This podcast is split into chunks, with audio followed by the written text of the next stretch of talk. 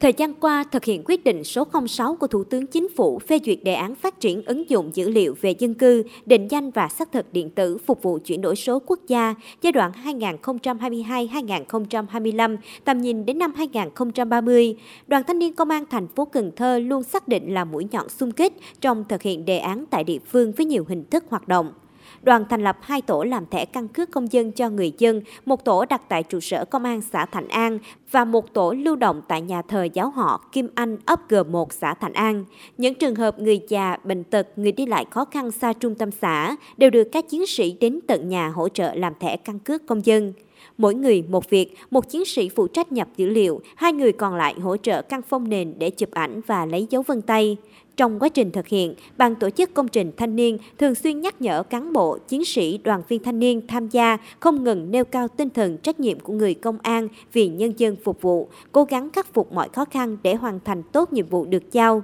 Công trình được thực hiện trên địa bàn thành phố Cần Thơ và duy trì trong suốt thời gian thực hiện đề án 06 của chính phủ. Sáng 19 tháng 11, Phòng hậu cần Công an thành phố Cần Thơ cũng phối hợp với Ủy ban Nhân dân phường Thới Long tổ chức bàn giao căn nhà mơ ước cho gia đình bà Trần Thị Mai tại khu vực Thới Sư 1, phường Thới Long, quận Ô Môn. Ngôi nhà được khởi công xây dựng từ tháng 6 năm 2022 trên nền đất của gia đình bà Mai, nay đã hoàn thành và đưa vào sử dụng. Ngôi nhà có diện tích 40 m2 với tổng kinh phí xây dựng hơn 70 triệu đồng. Trong đó, phòng hậu cần công an thành phố Cần Thơ vận động mạnh thường quân hỗ trợ 40 triệu đồng đồng, phần còn lại do địa phương và gia đình đóng góp. Đây là hoạt động thiết thực của phòng hậu cần công an thành phố Cần Thơ, thể hiện truyền thống nhân ái, nghĩa tình, góp phần cùng chính quyền địa phương giúp hộ nghèo, cận nghèo sớm ổn định cuộc sống, phát triển kinh tế.